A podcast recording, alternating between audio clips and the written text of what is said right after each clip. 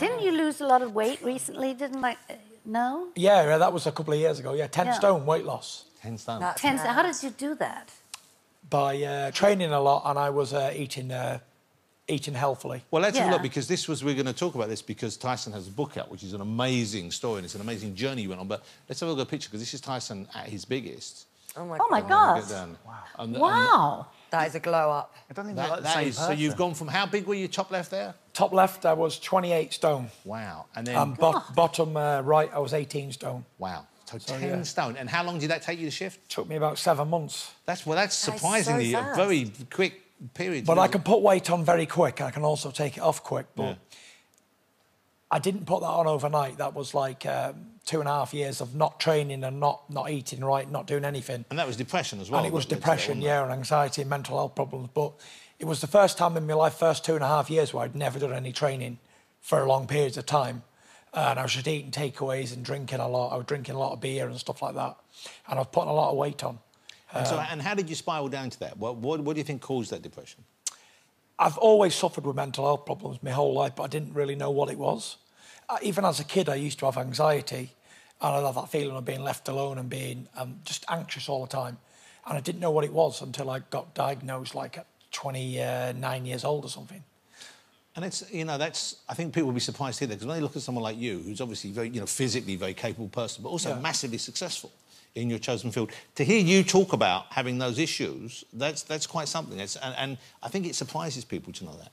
Yeah, you know, it, for me especially, like I come from a, a fighting family uh, where everyone's like a, a tough guy. Nobody speaks about their feelings, and, and especially like not to come out with something like, "Oh, I've got mental health problems." And for me as well, like all my friends, family, and things, they look at me like I'm some sort of superhero. They don't never think of me as a as a man, as a normal person.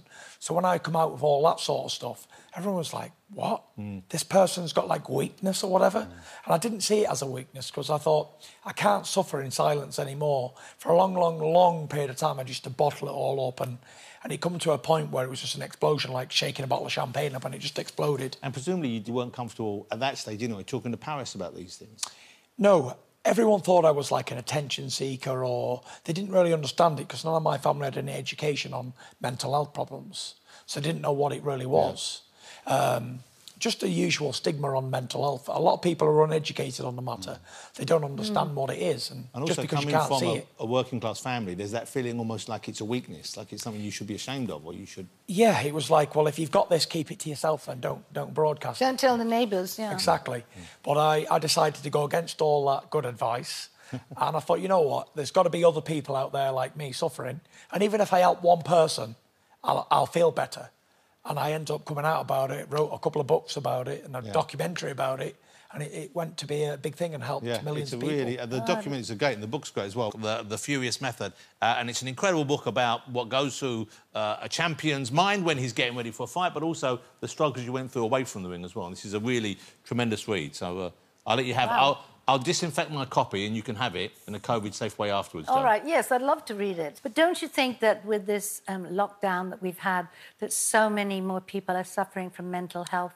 I Most mean, I have a few friends and it's been terrible just to be locked up by yourself and not go out. I mean, I can't think of anything more upsetting than just being shut in a room and not being able, or a little, you know, apartment. And Yeah, suicide rate is, is high. Yes. It's higher than it's been for a Yeah. long time. Depression, all that sort of stuff is, is What sky was high. your What was your lowest point then? When was the point when you thought, I, you know, I really have to get help? 2016, I was um, I was really really ill this day, and I've been planning my suicide for quite a long time. So you'd actually been planning to kill I've been planning it in my head what I was going to do it and whatever, and I, I I didn't think I'd have the minerals to do it. Um, and this one day I just thought this is the day. So I got in this car. I was in a I, I was in a, a red Ferrari, and I got up to a high speed. I was going to crash into a motorway bridge. Um, and I was dead set on doing it. I was 100% in my mind I was going to do it, and this was the day it was going to happen. And as I was heading towards that bridge, flying, um, I got for about, I don't know, I, what felt like was really close. It must have been a, a few hundred yards away. Um, I had this voice speak to me and say, No, don't do this. You're going to destroy your family's life. Your kids are going to grow up with no father. So I immediately pulled over to the side of the road and I could feel my heart beating in my chest. And I was sweating and I was in a right state. And that was the first moment in time that I realised I couldn't do it on my own and I needed medical help. Yeah. Um, um, but why do you think? How did you get to the stage where you thought death was the answer? What what what was You know, compelling you, to? I was waking up every day and I didn't want to live anymore. I lost the passion to live. Want. So there was nothing to excite you in life, and you weren't feeling connected to your family, I guess. Yeah, nothing mattered to me. You know, when you're so low, you get to a low point. Nothing really matters. Not family, not kids, not anything. And you're at that moment where you're going to jump off. It's it's very difficult to to come back. Yeah. Um, and that low point, it lasted for a long, long time. It was a long period of time, years actually. But thank heavens you sort because you know I know somebody who committed suicide, and the interesting thing about it, uh, it's obviously a tragic thing, but afterwards none of us had known that he was suffering with depression. He'd hidden it so well from everyone. You know, his closest family knew, but Yeah. none of us who knew him professionally It's knew usually that. the way, isn't it? People d- don't feel like they can speak, so that's the last option. If you have people around that you are open with, that's usually takes away the issue a little bit, doesn't it? For sure. Problem So how do- shared, problem halved. How did you get over it? I mean, how did you recover? Well, I um, I started to see a therapist, and I, at first I didn't think it was going to be for me. I thought this guy's going to just go and tell all his mates, heavyweight champion of the world, has got all these problems, whatever. And after going there a couple of times, I realised that if I'd have done this ten years ago, Yeah. I'd have had a much happier, better life. Because my life's always been like a roller coaster. It's been up and down. I've never had any stable moments. It's just been high or lows. Um, and I realised that if I, like I said, if I went there ten year previous, I'd never have had to experience of that low and the, they're about to commit suicide and all that sort of stuff. Thank you, and it's lovely now knowing, you know, hearing you talk about it this way. Obviously, will help a lot of people. I would have thought, but knowing that you can tell your children that Dad felt that bad, Dad felt that low, and you, and if you feel that low, you can find help as well. I mean, it will be a it'll be such a positive role for them, role model for them to see you. One million percent, you know. If I can come back from where I was, we sort of stated me, I was 28 stone. Yeah. I was heart attack material. Um, to turn it back round and, and get back to, to being number one in the world again at- at my sport, um, it was a miraculous turnaround. I'm no one special. I was drinking 20 pints of beer He's a day. He's no one special. like He's just the heavyweight champion of the world. He's Oh, no yeah, one that's special. all. Come on. but you are But yeah, special. but it's anybody can do that- it. Yeah. Anybody can do it. You know, it's interesting because Russell's done quite a lot in the field because you have a podcast, don't you, about men and and emotions and health in that way. I mean, it's so important. I, so I can't big up enough what you've just shared. I don't think you realise that someone like hyper, hyper masculine like you sharing your story, the type of men it will speak to, it won't be speaking to nice middle class men sat round in a circle ready to discuss their mental health. It will be speaking to plumbers and tilers and people that will feel empowered to speak out. That's the first thing I want to say. Thank you. What I observed was the resources are getting better for men. And I know there's a lot of things in female mental health, um, obviously, but the male suicide rate speaks for itself. There's something going wrong with men. And you described it brilliantly. It's this bottling up, this fizzing, this inability to share. And a lot of these um, things that are being done are for people from a more educated or middle class background. And working class man gets left behind. And the thing that's missing, it's not for everyone, is humour. Humour often unlocks blokes better than it does girls. You've only got to go into the girls' WhatsApp group versus the boys' WhatsApp group to see it in action. Girls' WhatsApp group, there will be jokes and banter in there. It will be like, I'm having trouble with my boyfriend. You're right, babe? Debbie's got problems. Prosecco ambulance, Debbie's house, boom, everyone over. Whereas on the blokes' WhatsApp group, you've got to look for it in between. You know, banter, goat porn, I'm feeling depressed, goat porn. What was Goat that? What was that last message? In between the two dirty videos will be Darren telling you he's got an issue. You've got to listen out that little bit harder because I'm not, I'm not one for like, oh, men like this, women like this. Comedy's moved on. But what I've observed, the key difference between men and women that I, I can observe is women tend to have other women circling, forming a protective, you know, Carol's looking down, guard the eggs, form a Their circle around. Carol. Um, whereas the key thing girls are better at, in my family, in my female friend women will talk about a problem when there's no solution. They'll be like, Do you know what? There's no solution, doesn't matter. Get Linda over, light an aromatherapy candle, talk about it, we feel better, have a glass of Chardonnay. Whereas blokes will be like, Can't be solved. Why talk about something that can't be solved? Yeah. Uh, whereas the very fact of talking is an, is an amazing thing. You know, blokes will be like, Gary's got problems, I don't want to watch it, put him in the bushes. yeah, it's your deposit to Faliraki you're going to lose, Gary. And we've got to change this up.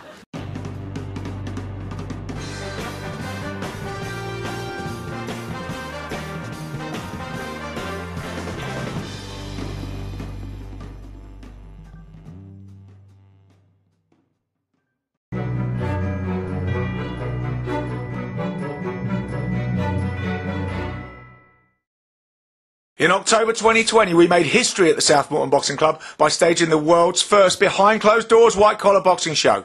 We got over 10,000 views on the night across 103 countries. Now we're bringing the live rumble back, bigger and better than before. Follow the fighters in the build up and vote on the night for your favourites. See all the thrills, spills and skills from the best in white collar boxing, live and free at the KO Cup.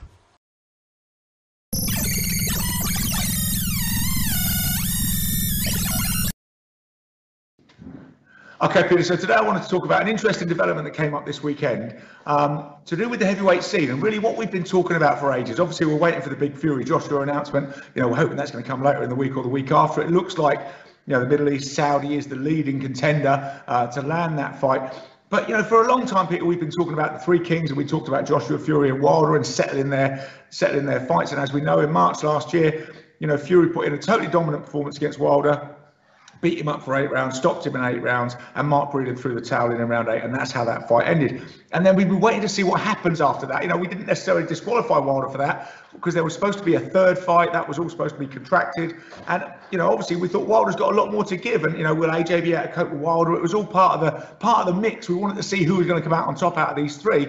And then we did the Where's Wilder thing. We talked about the three king, what's happening with Wilder, why isn't he coming back?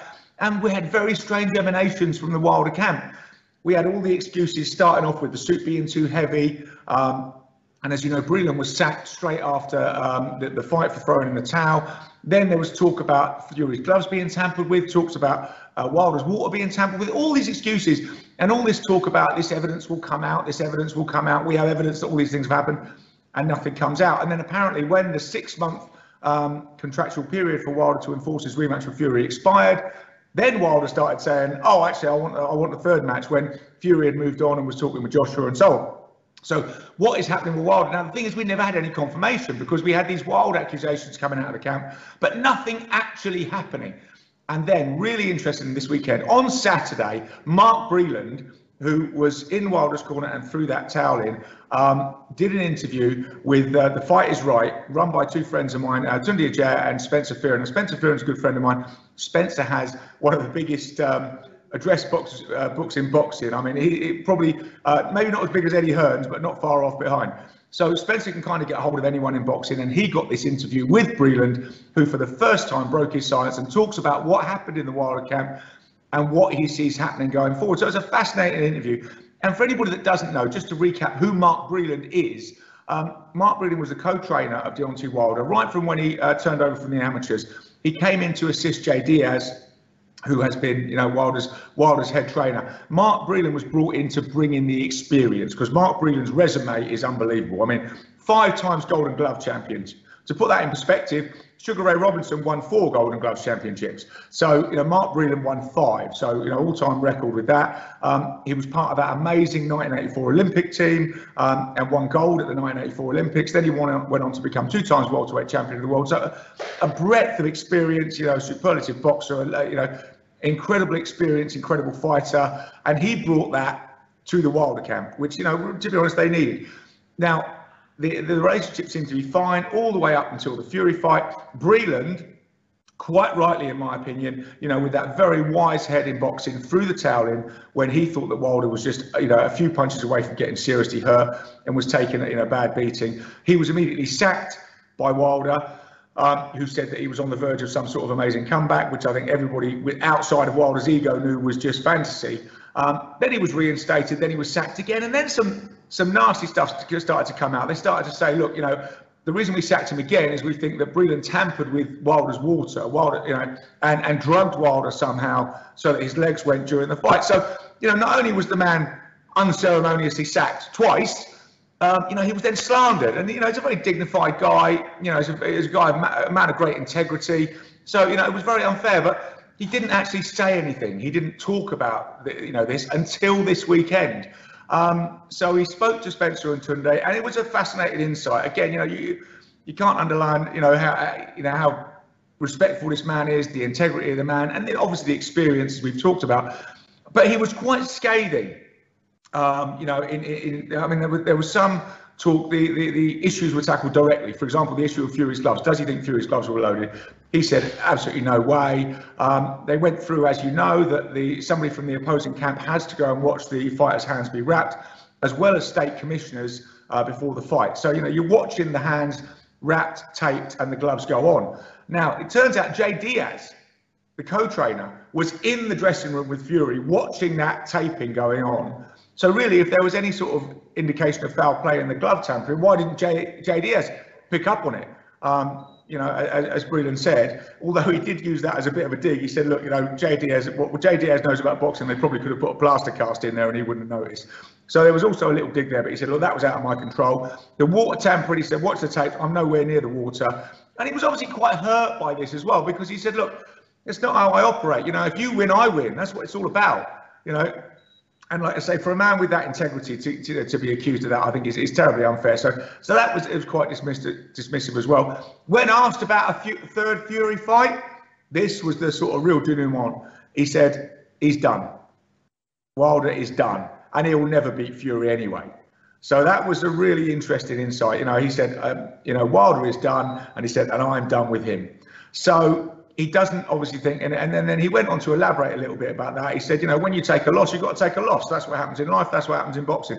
You take your loss. You don't blame everyone else. You just take your loss. You move on and you come back. Incidentally, as Breland has done, like I said, two-time, you know, world welterweight champion of the world, took his loss, came back and won the title back again. So um, he was quite dismissive of Wilder and seemed to say that he just couldn't cope with the loss, surround himself with yes men, as we suspected was the case and you know doesn't seem to to be on any sort of trail towards coming back um, anytime soon. He also there was a few inter- interesting insights as well into the Wilder camp. He said, you know, he doesn't skip, he doesn't hit the heavy bag, he doesn't hit the speed ball. Um, he said all he's got is power. All he's got is his power. He completely relies on that. And he said, you know, if he does come back, let's see how far that will take him. And I think within those words was the the um, summarisation that he doesn't expect it to take him very far. So, in Mark Breland's view, it seems that Wilder is done. So, a very interesting insight. And if that is the case, then obviously we do have the final settlement of all this really in, in, in the Joshua Fury fight coming up, hopefully in a few weeks' time. So, we'll finally find out who's going to be number one, who's going to be on top. It looks like Wilder, as we suspected, is kind of sidelined by his own ego, unfortunately.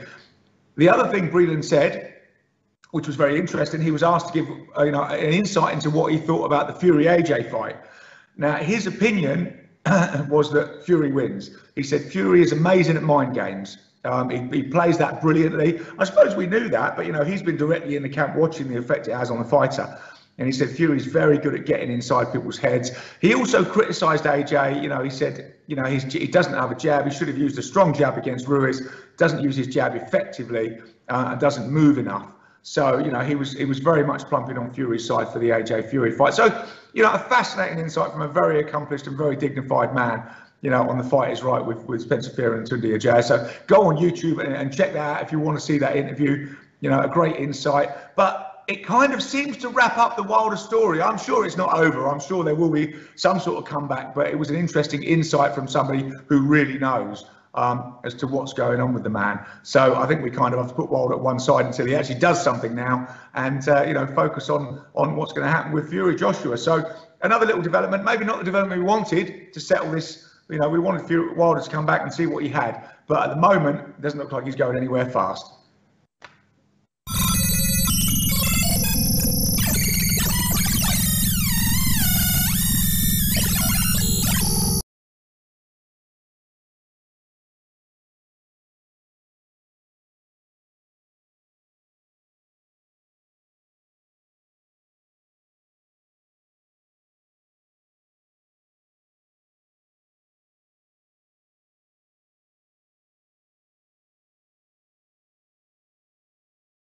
Mark Breland has fired back at Deontay Wilder. Wilder, of course, accused Breland several weeks ago of essentially being a double agent for Team Fury.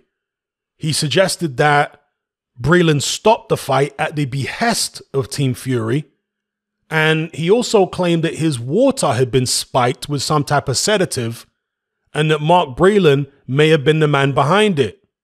In addition to this, he leveled some accusations at the referee, Kenny Bayless, claiming that Bayless was either drunk or was in on the plot. And he leveled some direct accusations at Tyson Fury as well, claiming that Fury had tampered with his gloves and put egg weights in them, bizarrely. Now, to be fair, boxing does have a long history of these type of shenanigans, but they were mainly in decades long since past. And in this particular instance, Deontay Wilder offers not even a shred of tangible or credible evidence to support his claims. He appears to simply be a fighter who is hopelessly deluded and struggling to come to terms with the fact that he was beaten up by the better man on the night. Now, to address Mark Breland's responses directly, I'm going to be reading quotes from this Talksport article.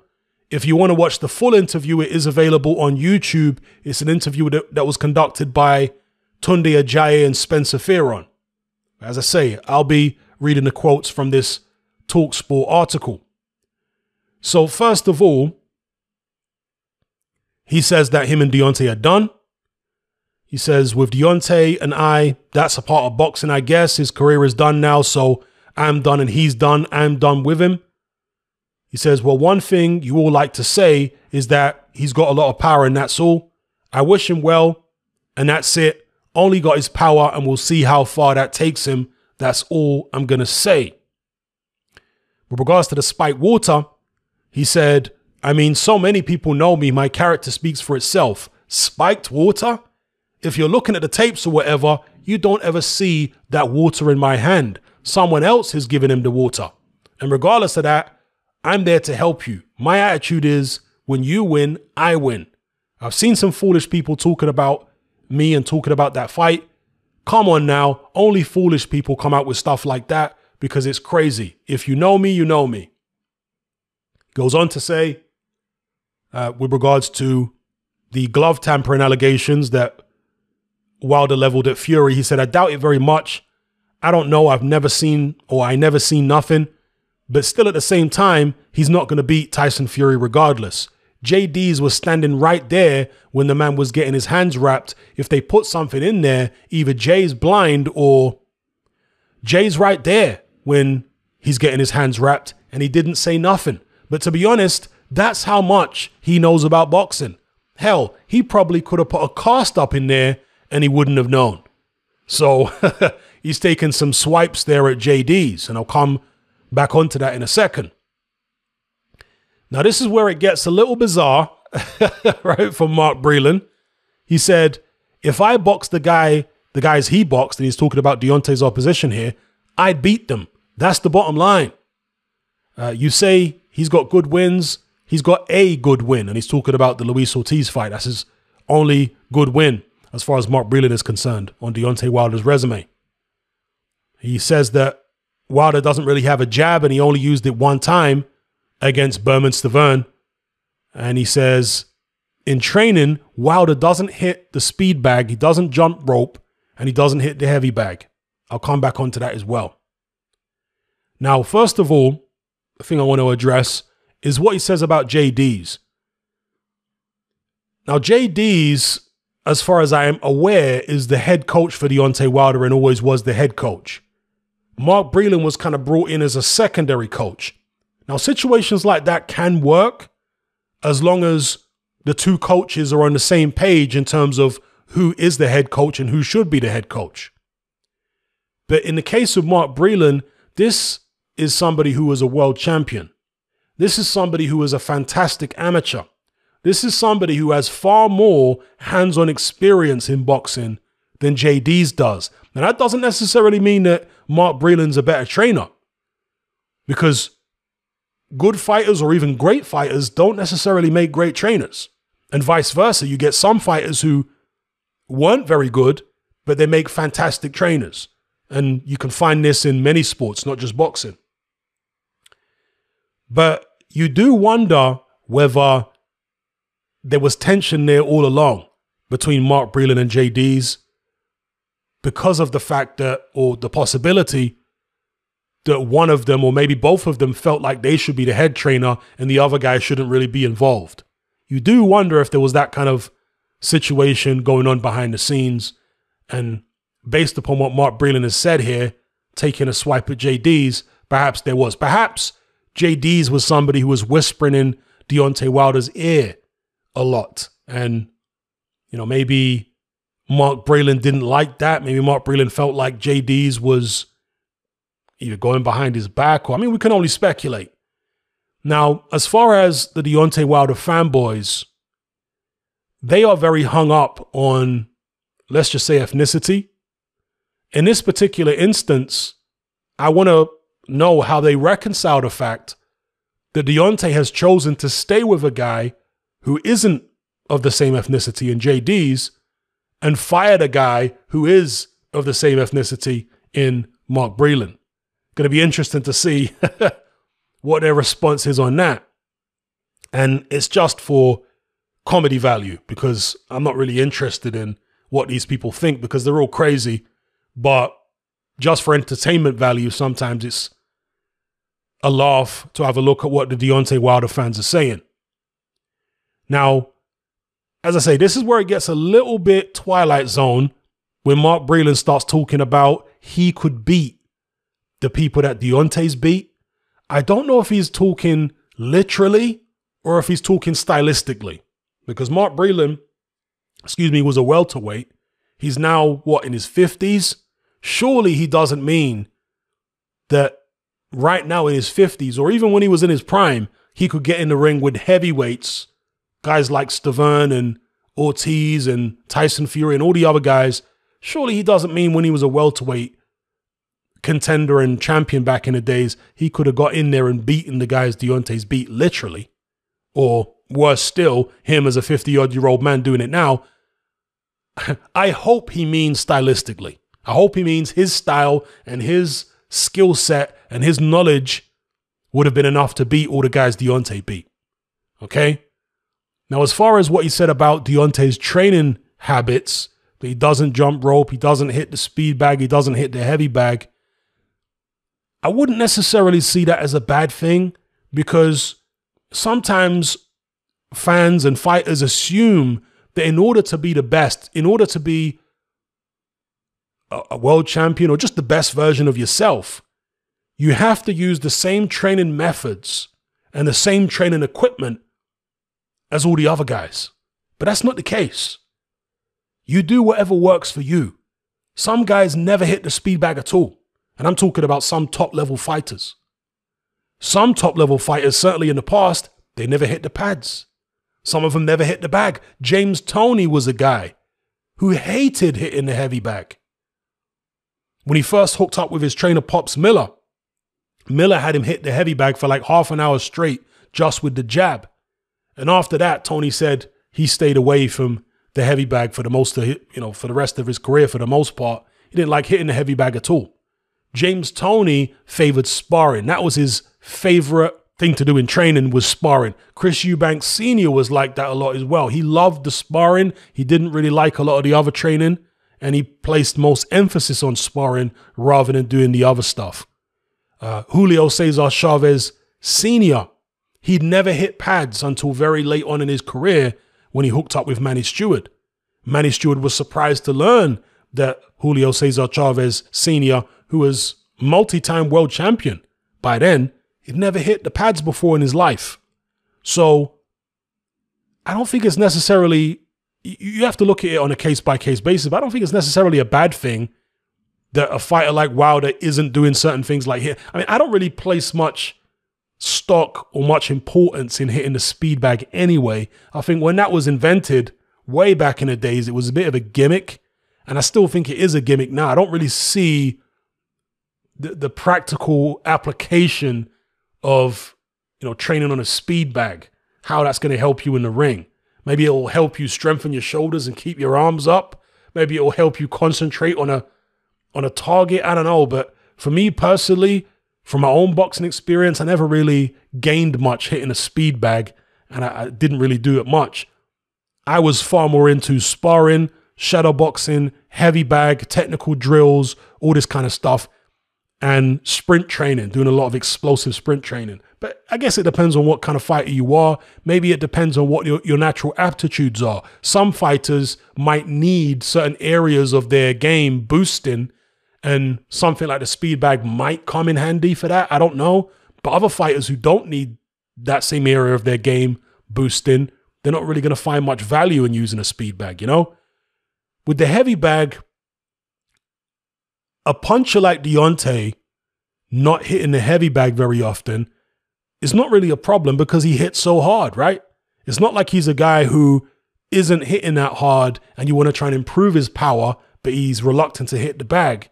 No, this is a guy who hits tremendously hard, whether he uses the bag or not. And perhaps Deontay didn't like hitting the bag because of the hand troubles he's had and the arm trouble. I mean, didn't he break his arm or something in one fight? Was it the Chris Arreola fight? So he's kind of brittle like that. He's a bit fragile in terms of his bone structure. So maybe he doesn't like hitting these big, heavy bags and stuff like that. Or maybe he finds it boring. Maybe he needs a, an opponent in front of him. Maybe that's what gets his juices flowing and makes it enjoyable for him to train, you know?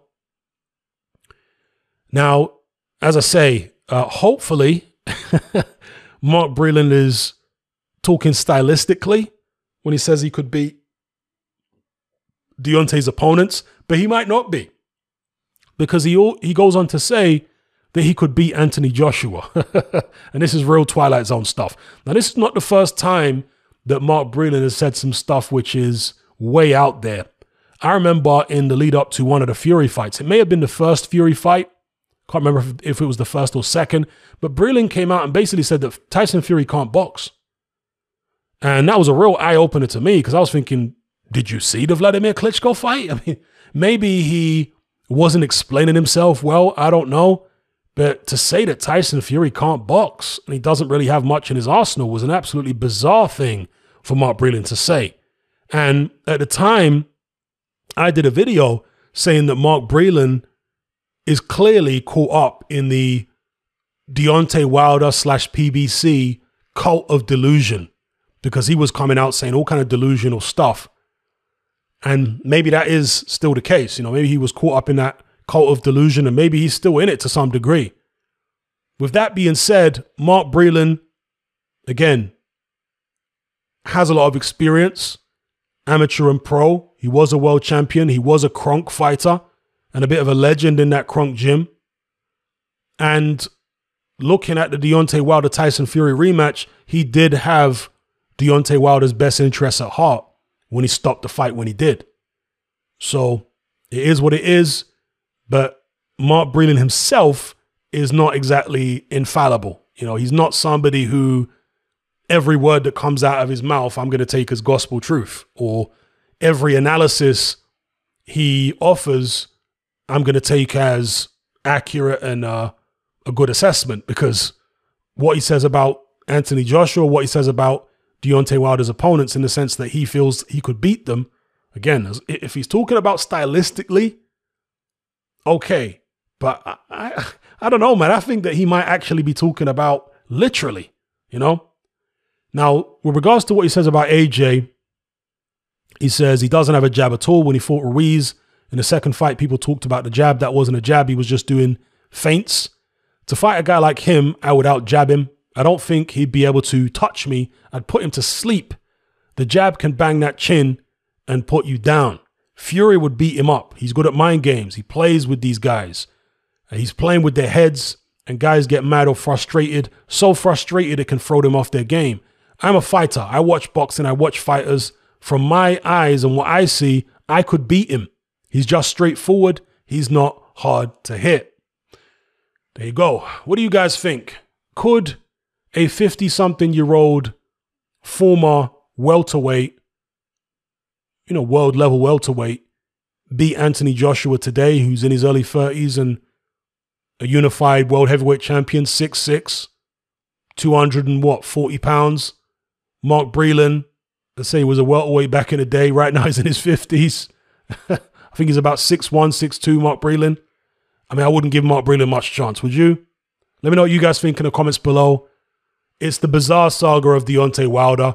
And even though Breland is more realistic than Deontay, not as deluded as Deontay, to me, he still comes across as deluded to some extent. so the whole Deontay Wilder world, everyone associated with that team is either delusional or they've got ulterior motives and they're very manipulative and they're manipulating Deontay. I don't think Breland was one of the guys who was manipulating Deontay. I suspect, I'm not making any accusations here, but I suspect that the likes of Jay Deas, Shelly Finkel, and perhaps even Al Haymon were manipulating Deontay. Yeah? Those guys to me don't come across as delusional, but potentially they could be manipulative. Whereas Breland, to some degree, delusional, but I think he had honest intentions. And as delusional as he may have been and may still be to some degree, you need to have people with honest intentions in your team. You need to have people that actually have your best interests at heart. But Deontay, not being a very bright guy, cannot tell the difference between those with honest intentions and those who are manipulating him. Deontay appears to be somebody who is so egotistical at this point that anybody who blows smoke up his backside, he wants to retain and keep them on the team. But anybody who tells him some home truths and tries to bring it back down to reality, he wants to kick them off the team. so, anyway, let me know what you guys think about all this in the comments below. Come and join me on Patreon and access my weekly no holds barred, censorship free podcast where we lift the lid on a wide range of controversial topics. It's not mainstream friendly, it's not politically correct, but that's the whole point. We dare to stand as a beacon of reason against an army of insanity. Just head on over to my Patreon page and select the tier called Hatman Hot Topics. You'll gain access to a minimum of two hours of exclusive content every single week, including podcasts, videos, interviews, live stream Q&A sessions, as well as my popular Confessions of a Nightclub Bouncer series. Not to mention a vast back catalog of hundreds of hours of previous episodes. You can listen via the Patreon app with the option to download in high quality MP3. We've also got a Discord server where you can come and chat and hang out with myself and other members. There's no contract, no commitment, and you can cancel at any time. So come and join our community of free and critical thinkers by signing up with me here on Patreon today. Mark Breland put a statement out on Instagram to clarify a few of the things that he said in the interview that he did with Spencer Fearon and Tunde Ajayi. So I'm going to read the statement in full. Now, you can call this the official Mark Breland Speaks. I've had enough. I'm going to say some things here that were reserved for my autobiography. Still by the book, there's so much more. I'm also going to add a couple of pics. One of a quote from a Daily News reporter where he says, The usually reserved Mark Breland is often quiet unless it's something he's passionate about. So true, and this is one subject that has me very passionate, actually beyond passion. So I'm not giving nobody this interview. I use my own platform since I've been open like a can of sardines. On the last podcast I was a guest on, damn, they couldn't even wait till the next show to talk about me. I went on that show with them following my request of no Deontay talk. But when you've been holding on to something for so long and you're off about it, obviously anyone can push your buttons and all kinds of may come out. But that's not the environment I would have chose to speak on. So here's Mark's take. I'll start backwards from the podcast I just did. Anyone who thinks I meant I can beat AJ or Deontay's opponents now at 57 doesn't require a response. At my age, the only fight I'll have is one for my life. I ain't getting hit no more. I've had my share of fights. As a fighter with a little experience, I'm speaking on what I see. I stand by my words that the skill set and boxing IQ I see on AJ and many of the fighters that my former fighter fought would not get past a few rounds with me if we were in the same era and weight class, obviously. As far as saying Deontay is done and I'm done, I meant with each other. I don't have no idea of what or where that man's career is going, and I'm not interested in trying to predict his career. The facts are that my time in the coach position with the Bronze Bomber changed drastically in the 12 years since I started with him. When he turned pro, Jay Deas called me and humbly stated that he needed a trainer for a great prospect that he had at his gym. Boxing goes like this you walk into my gym, I train you. I found you, and sometimes I manage you too.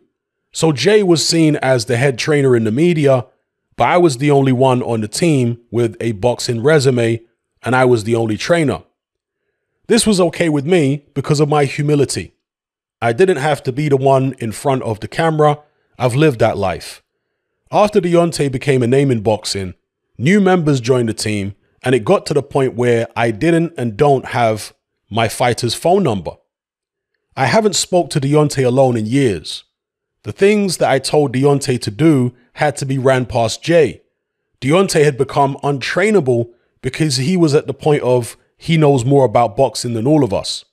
So teaching a correct jab was not a priority to learn once he continued on his knockout streak. So a coach can only teach someone if they're willing to learn. We would wait for the champ for hours before he arrived at the gym, and Jay would inform us of his mood. If he had a bad day, we had to be quiet, to not be on the receiving end of his wrath, according to Jay, in an effort to not be fired. And yeah, hitting the bag, jumping rope, and running is not high on the list for him. So if he don't feel like it, he don't. And Jay didn't seem to understand the importance of those things. So he would make it clear not to ask Deontay twice. If I tried to pull Deontay to the side to tell him what I see, Jay made it clear don't say nothing. You don't want to make him mad. I've watched this man, Deontay, speak to many people very disrespectfully. And although I'm extremely humble and calm, I'm a man first. I stayed on the team because I've been there from the beginning and I believed with his power and willingness to learn more, he could be a force in the sport. I never thought anything this insane could take place. I should not have addressed who had the water because that accusation is so asinine it doesn't deserve a reply. Anyone who knows a tiny bit about boxing knows that we're tested before and after a fight, so that's the end of that ludicrous allegation. And then there's the gloves. To that I say, that's the one time I'm glad Jay treated me like I didn't matter. So he does all the head trainer aspects. The witness for the hand wrapping, uh, the press interviews, everything where a camera is involved. Except wrap hands, I'm the one for that. I'm not sure if he knows. In all those years, I can't recall seeing him do it. The last quote of mine I'll stand by is the rubbish was on the canvas.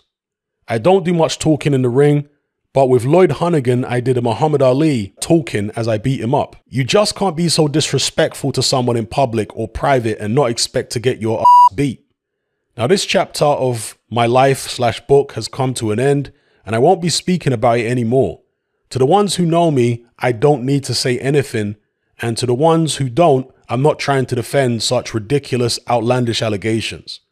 Lastly, at that fight, just as many others, we had no cut man because Deontay won't need it. So I'm not a doctor, but I know blood coming out of your ears and dazed eyes could be a brain issue. And power comes from your legs, and his legs were gone.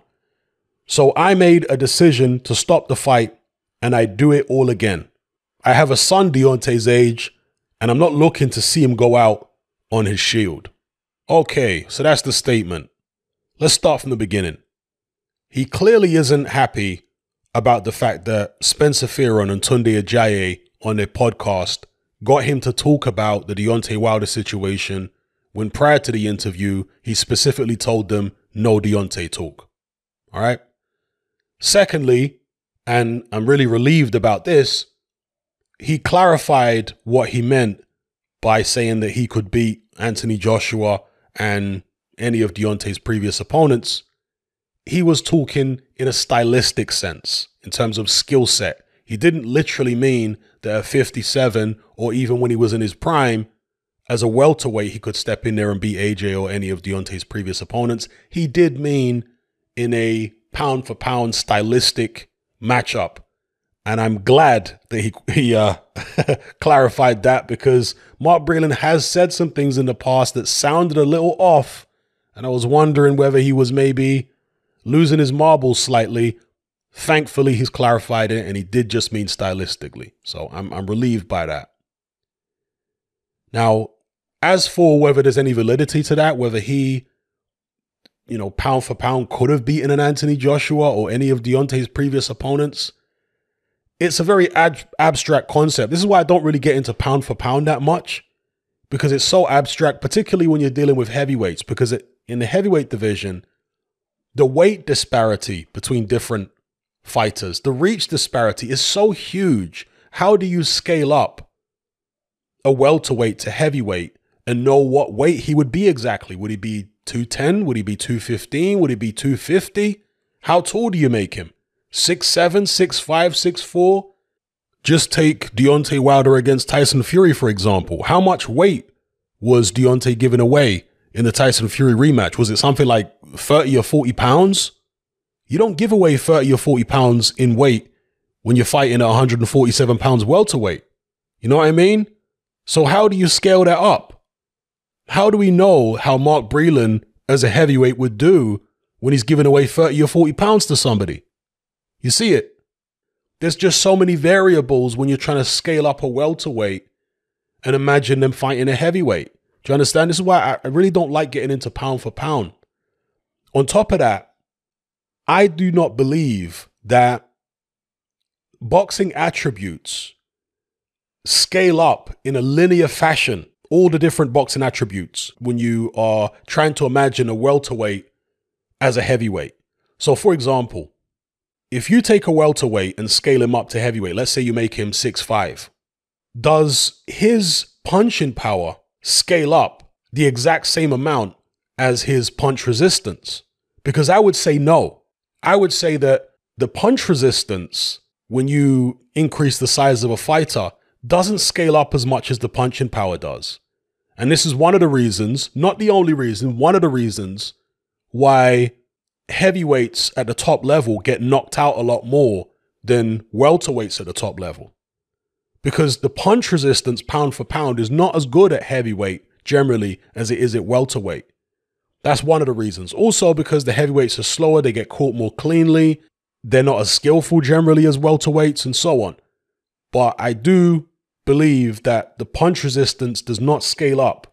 So, just to clarify what I mean by that, let's say that on average, a heavyweight hits, I don't know, five times harder than a welterweight. I'm not saying that's the case, I'm just using some arbitrary numbers here.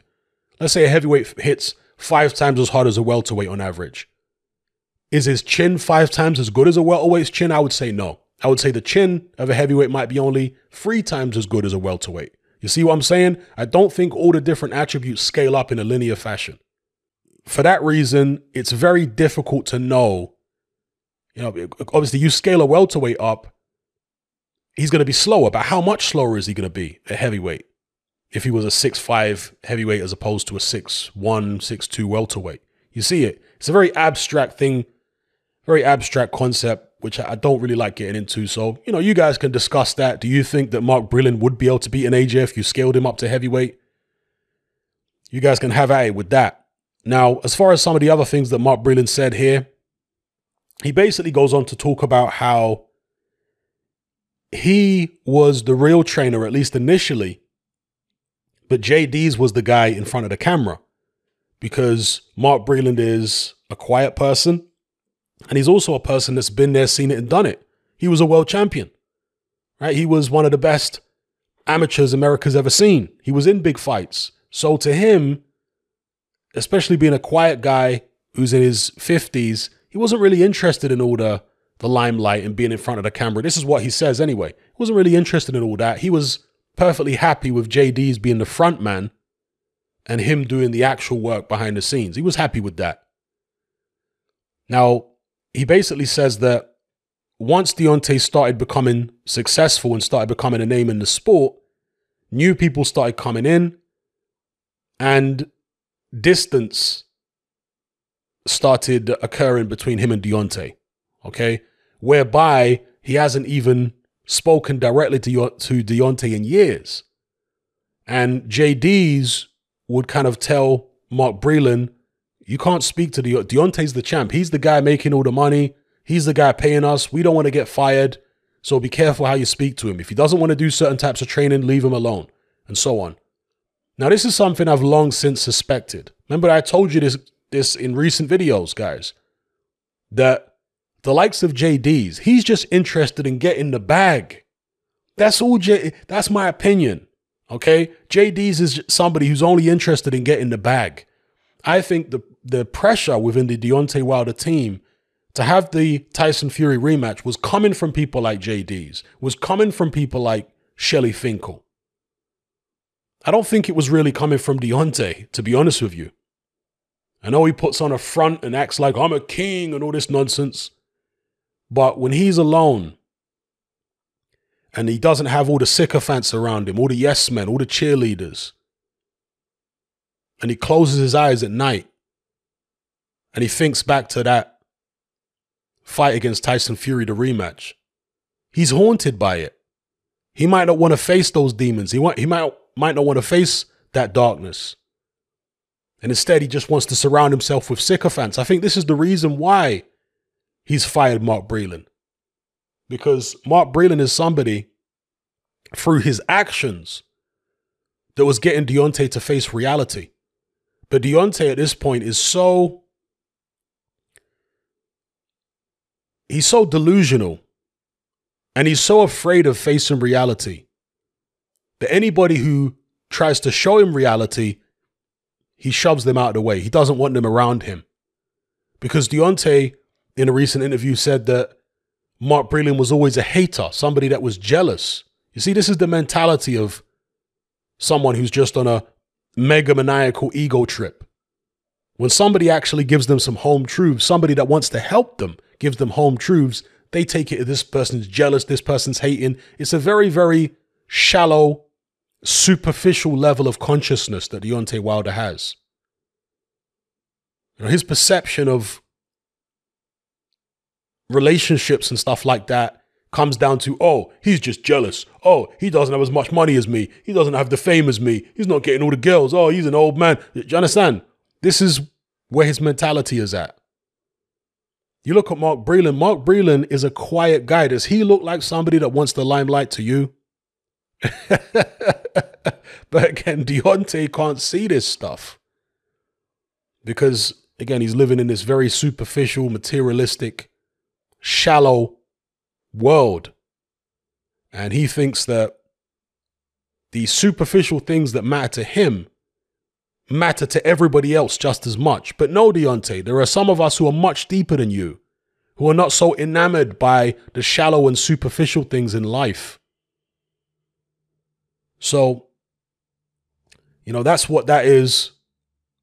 Mark Breland basically saying that Deontay became a megalomaniac now, as I said in the previous video, when it comes to training, there is no one size fits all training method for all fighters. Just because some fighters jump rope, just because some fighters hit the pads or hit the bag, it doesn't mean every fighter should. You have to find out what, what works for a specific fighter. But the fact that there was so much distance, according to Mark Breland, between Breland and Wilder, that to me seems to be more than just Breland didn't know how to train him. That to me seems like, at least the way Breland's making it out, it seems like Breland was trying to bring Deontay back down to reality and tell him some home truths. But Deontay was so gassed by his own success, by all the idiots in the PBC cult of delusion who are gassing his head up all the time, right? so gassed up by his own knockout record and all this nonsense that the likes of uh what's his name, Shelly Finkel, etc. were talking about saying, oh, Deontay's the greatest puncher of all time and this, that, and the other, and he's gonna destroy Anthony Joshua and there's nobody everyone's scared of him. They're just filling his head up with nonsense. He became totally delusional. And to some degree, Mark Breland, even though he's saying something different now, he did become delusional to some extent as well. All right. But nonetheless, his account of things is that he was the man trying to bring some semblance of reality into Team Wilder. Doesn't have much good to say about Jay Deas. Basically paints him out to be a yes man, and I can well believe that. I can well believe that. And as a yes man, imagine he was going to allow his fighter to potentially get seriously injured Jay Deas. in that Tyson Fury fight. Seriously injured or worse. That's the actions of a yes man because prior to the fight, Wilder had told him, don't stop it no matter what. No matter what happens in there, I don't have a fight stopped by my corner or whatever. Anyone who actually cares about the fighter will know a fighter needs to be saved from themselves. Sometimes. And that's what Mark Breland did, despite the fact that Deontay apparently told his team, don't ever stop the fight because he's on this warrior business. Breland went against that because he knew better. Because as he said in his statement, you know, he's no doctor, but when a guy is glazed, when a guy has blood coming out of his ear and all this kind of stuff, it could be a brain issue. I mean, Mark Breland has been in there and he's put some hellacious beatings on people when he was fighting. There was a famous story in the gym of where he hit a guy so hard that his eye came out. Yeah, his eye popped out the socket. there were people who witnessed it. That's how hard Mark, Mark Breland used to hit people. So, so um, yeah, it, it appears that Deontay is the megalomaniac, delusional fool that we've all known he was for a very long time. And Mark Breland just gave an insight into what it was like dealing with somebody like that and what it was like dealing with the sycophants around him, like Jay Deas. And again, that's my opinion about Jay Deas. I don't know that, but what Mark Breland has said certainly bolsters my suspicion that Jay Deas is nothing but a yes man. He's nothing but somebody who's interested in the bag, who just blows smoke up Deontay's you know what, and he's just interested in making sure the gravy train continues. and that's it. That that is not somebody that I would call a real boxing man. And that's not somebody who I would call, who I would say is someone that has the fighter's best interests at heart. And as for Shelly Finkel, I mean, are you having a laugh? Shelly Finkel? Who here really believes that Shelly Finkel gives two hoots about Deontay Wilder? Do you know anything about Shelly Finkel? Do you know anything about his history in the sport? He couldn't care less about Deontay Wilder, in my opinion. But again, the Deontay Wilder fan base are so delusional that for the longest time they were making out as though Shelly Finkel was so trustworthy and Eddie Hearn's the devil, Eddie Hearn's evil, but Shelly's great. Jay Deas is great. It's like I said in the last video, these guys are always trying to make it about race, right? Look at who Deontay Wilder chose to keep on his team. It wasn't the black guy. so all these guys are constantly making it about race. He didn't keep the black guy on his team, did he? He kept a yes man on his team, irrespective of what color he was. It's really not about color with Deontay. All that stuff is nonsense that he talks. It's about who's a yes man. Anybody that gets Deontay to face reality, he don't want you around. He only wants delusional people. See, this is what I'm talking about. For the longest time, Deontay is a very unintelligent person. You could fit Deontay's intellect on, on a pinhead, okay? That's what you're dealing with with this guy. Yeah, he's a hell of a fighter. He can punch. But beyond that, there's very little intellect in Deontay Wilder's brain. This is somebody with a dangerously low IQ. And not that IQ is a particularly great measure of intelligence anyway. But nonetheless, I'm just using it as an example, right? Not a smart guy. So he falls for these traps. People gassing his head up, being surrounded by yes men. He falls for that. In this day and age, there's so much boxing history available for anybody to learn about.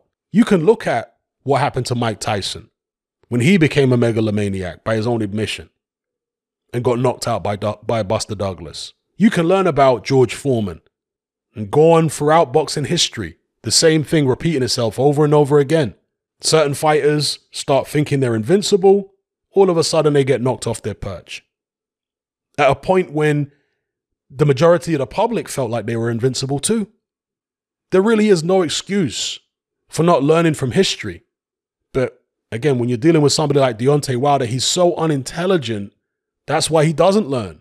He feels like he's different to all the other guys in history, better and that the things that affected them, they won't affect him. So rather than coming to terms with the fact that, yes, what happened to George Foreman just happened to him, what happened to Mike Tyson just happened to him. Rather than face that, oh no, no, no, there was some kind of uh, plot against me, and it was spiked water, and it was, uh, uh, you know, egg weights in the gloves, and it was all this other nonsense that he hasn't provided a shred of tangible or credible evidence for. Dear oh dear. Let me know what you guys think in the comments below. I'm out. Come and join me on Patreon and access my weekly no holds barred, censorship free podcast where we lift the lid on a wide range of controversial topics. It's not mainstream friendly, it's not politically correct, but that's the whole point. We dare to stand as a beacon of reason against an army of insanity. Just head on over to my Patreon page and select the tier called Hatman Hot Topics. You'll gain access to a minimum of two hours of exclusive content every single week, including podcasts, videos, interviews, live stream Q&A sessions, as well as my popular Confessions of a Nightclub Bouncer series. Not to mention a vast back catalog of hundreds of hours of previous episodes. You can listen via the Patreon app with the option to download in high quality MP3. We've also got a Discord server where you can come and chat and hang out with myself and other members. There's no contract, no commitment, and you can cancel at any time. So come and join our community of free and critical thinkers by signing up with me here on Patreon today.